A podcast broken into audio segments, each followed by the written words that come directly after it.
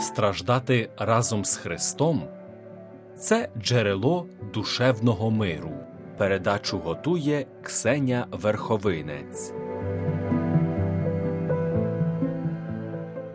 Дорогі хворі, одна чудова книжка має такий незвичайний заголовок.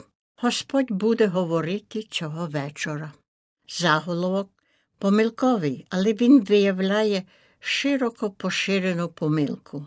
Господь не буде говорити до нас тільки одного вечора. Господь промовляє до нас завжди.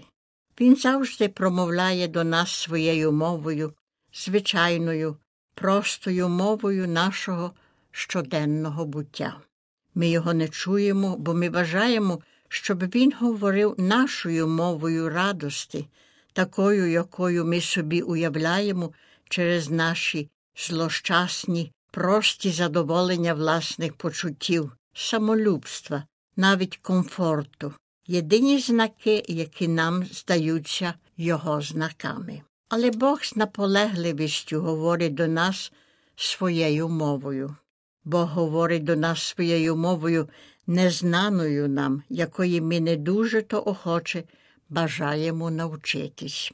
Це мова прийняття жертви, зречення, мова неймовірно відважна та щедра, через яку він бажає спасти нас і увесь світ. Бог безупинно говорить до нас через події нашого життя, через його наполегливе перешкоджування нашим дрібним людським планам, через його постійність у несправдженні наших проєктів та наших намагань втекти і старатись жити самим без нього.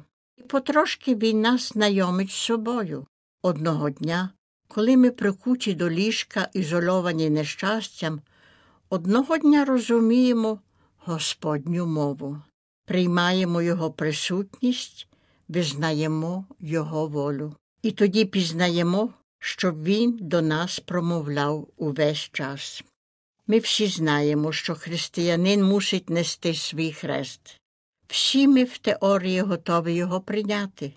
Але чи ви помітили, що до нас ніколи не приходить отой нам належний хрест, хрести, які ми несемо, здоров'я, власне обличчя, збентеження, жінка, чоловік, наші батьки чи діти завжди видаються нам нестерпними, принижуючими, шкідливими. Саме те не повинно би було нам статися, якраз задля різних причин, про які ми так часто говоримо, що не можемо прийняти. Всі інші хрести видаються кращими, хрести наших сусідів, той хрест, який ми несли перед тим. Наш хрест нестерпний, він нас нищить, нас болить, навіть через нього ми озлоблюємось і виявляємо незадоволення самі до себе і до всіх. У розпачі просимо іншого Христа, такого, що нам підходить, такого, який зможемо знести, духовного, Христа, який підносить корисного нам та іншим. Але, на жаль, мусимо признатись, що коли б хрест відповідав нам, він більше не був би Христом. І якщо ми відкидаємо те, що болить, то відкидаємо всі хрести. І хрест, який Господь нам приділяє, завжди мусить бути болючий та принижуючий, важкий та паралізуючий, мусить нас боліти там, де ми найбільш беззахисні. Мусимо знати, як відокремитись навіть від страждань. Мусимо навчитись бути радісними навіть тоді, коли ми нещасливі. Ми мусимо одним словом відокремитись від себе.